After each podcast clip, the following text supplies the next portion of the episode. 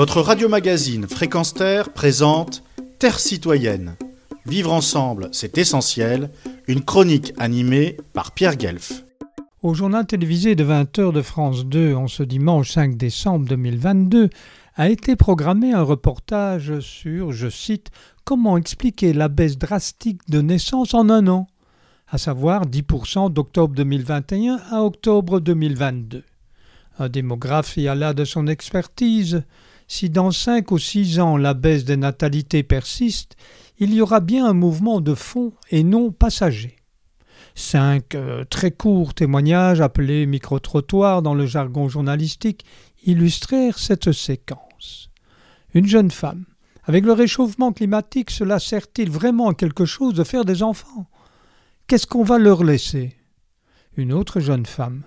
Faire un enfant est quelque chose d'égoïste quand on voit qu'il va vivre dans un monde voué à l'échec. Un jeune adulte. Le monde est trop peuplé, de plus on ne va pas dans la bonne direction avec les conflits qu'il y a. Je ne veux donc pas d'enfant. Un autre jeune homme. Un seul enfant, car avec les conditions climatiques actuelles, cela va être un peu compliqué. Il y a aussi l'aspect financier, comme l'expliqua une jeune adulte. Pouvoir d'achat, inflation, hausse des prix, les gens ont moins d'argent, dit-elle. Qui dit moins d'argent dit donc moins d'enfants dans la société contemporaine. Personnellement, si j'avais été l'intervieweur, j'aurais posé la question suivante.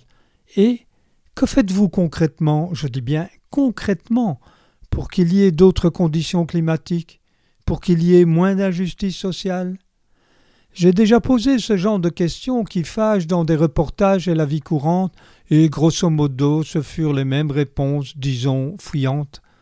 Ce n'est pas moi qui vais changer quoi que ce soit. Point barre.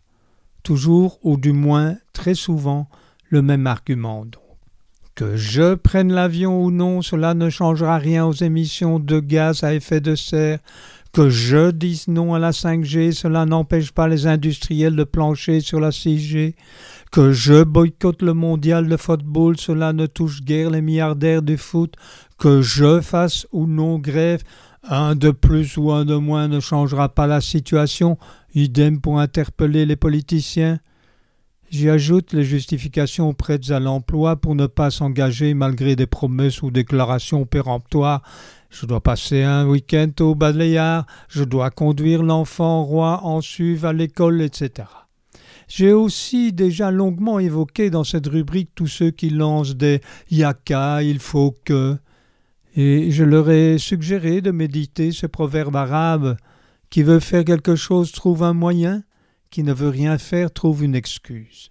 L'hebdomadaire Marianne vient également de se pencher sur la responsabilité individuelle dans sa rubrique L'idée de la semaine. Je cite ce qui pose question, c'est l'idée sous-jacente au refus de s'impliquer à titre personnel en prétextant son inutilité.